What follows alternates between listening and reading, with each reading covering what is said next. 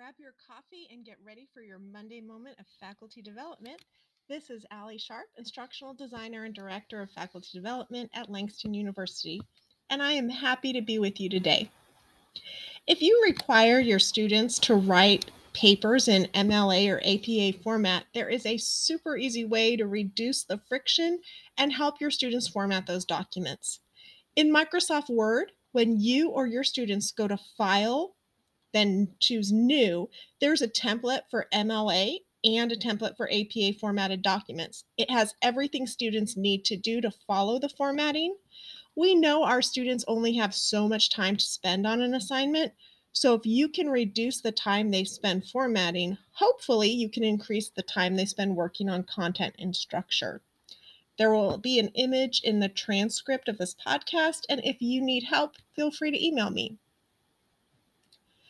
If for those very same papers you need some structure ideas, check out the Quick Write workshop we did on Friday, February 4th. It is on the faculty development Canvas page.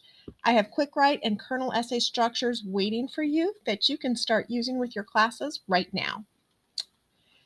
This week kicks off the 14th annual Transforming the Teaching and Learning seminar, and I'm proud to say thanks to Dr. Sultani and the faculty and staff are able to attend without pain.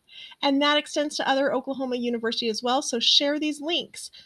Please enjoy these workshops. There is truly something for everyone.